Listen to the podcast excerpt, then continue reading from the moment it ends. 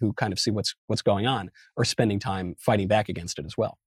Well, I don't know why it has to cross over to intolerance toward pre-existing beliefs, language, and you know, science. I like yeah. I I actually am not somebody who doesn't accept, right? Like if somebody says, if somebody born born, you know, designated male at birth and they're and they're they're a boy, and then they say, I want to live my life as a girl and I feel that I am a girl, I will respect that. I will absolutely use their pronouns of choice you know, my own belief is that there are two sexes. Sci- I'm a science right. person. I believe that there right. are two biological sexes, male and female. And then there are people who just feel like they're not in the right body and they identify more with the other sex. And that's fine by me. But stay out of my lane. Don't fucking tell me we can't have women anymore. I'm sorry, but I, it, like that's bullshit. Yeah. And don't tell me we can't have boys and girls. And don't tell me if I want to use those terms terms it's because I'm transphobic. And and honestly, I know I I have trans trans people in my family. I know trans people.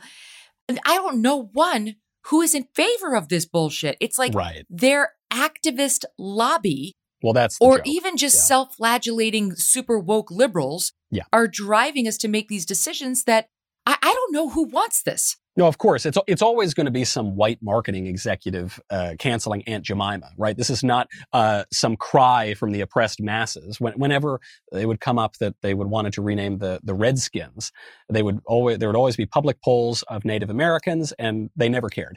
None of them cared right. at all about the Redskins. It was only woke white liberals. And it's the same thing here with the transgender question. And actually, you, you don't just need to take my word for it. You can look at the way that the left has used these identity groups. So, yeah, I don't I don't think that people confused about their sex are particularly militant, at least not not in my experience, not the ones that I know.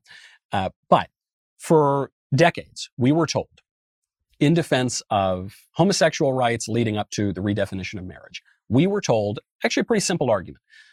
Uh, people are born with innate sexual desires and innate sex, and you can't change that, and you're born this way. And so a compassionate society is going to accommodate that and tolerate that, ultimately, even to the point of redefining marriage. I, I totally understand that argument, and that argument ultimately was successful. And then the very same lobbies undercut that argument with the gender question because they came out and they said, actually, there is no such thing as sex.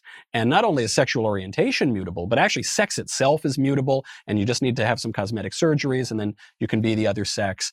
And nothing is fluid and nothing is fixed at all. And you say, well, wait a second. You just gave me the exact opposite argument uh, and now, now you're giving me this new one, but both of them are designed to obliterate the old understanding that we had, the old standards on these things. And I, I think that this is a feature of woke leftism. I don't think it's a bug. I think it's a feature. I, George Orwell talks about this in 1984, which these days has been skyrocketing up the bestseller charts on Amazon.